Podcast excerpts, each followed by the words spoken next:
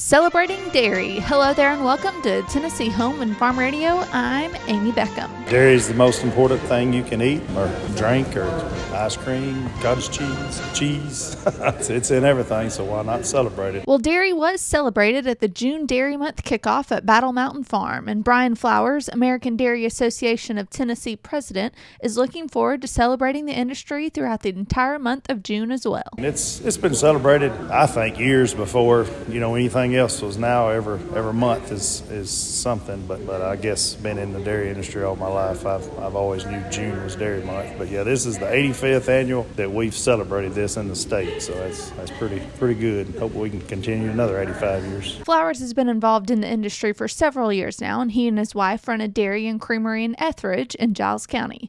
And although he has seen dairies in Tennessee decrease during his lifetime, he still believes it's a critical industry for all of us and very much still still an industry that needs to be celebrated. I think when I started, it was about 600 dairies in, in the state of Tennessee in 96, and like I say, down to 140. Not anybody that I know coming in, but uh, it's real important, and hopefully we can continue having, having this. Well, Tennessee's Deputy Commissioner of Agriculture, Mr. Jeff Aiken, also agrees. As a past dairy farmer, he understands the struggles they face, but still believes in the industry, and even more so, believes it's vital we share the importance of this product during the upcoming month of June. It's one of the major food groups, or at least in my lifetime, I've always considered it to be, and it's a natural food. Uh, dairy is extremely important. A lot of folks maybe don't drink milk, but even if they don't, I bet they like ice cream or cheese or the products that, that come from there from milk. Well, we do hope you celebrate our dairy farmers during the month of June, whether it be your favorite scoop of ice cream or even a glass of milk.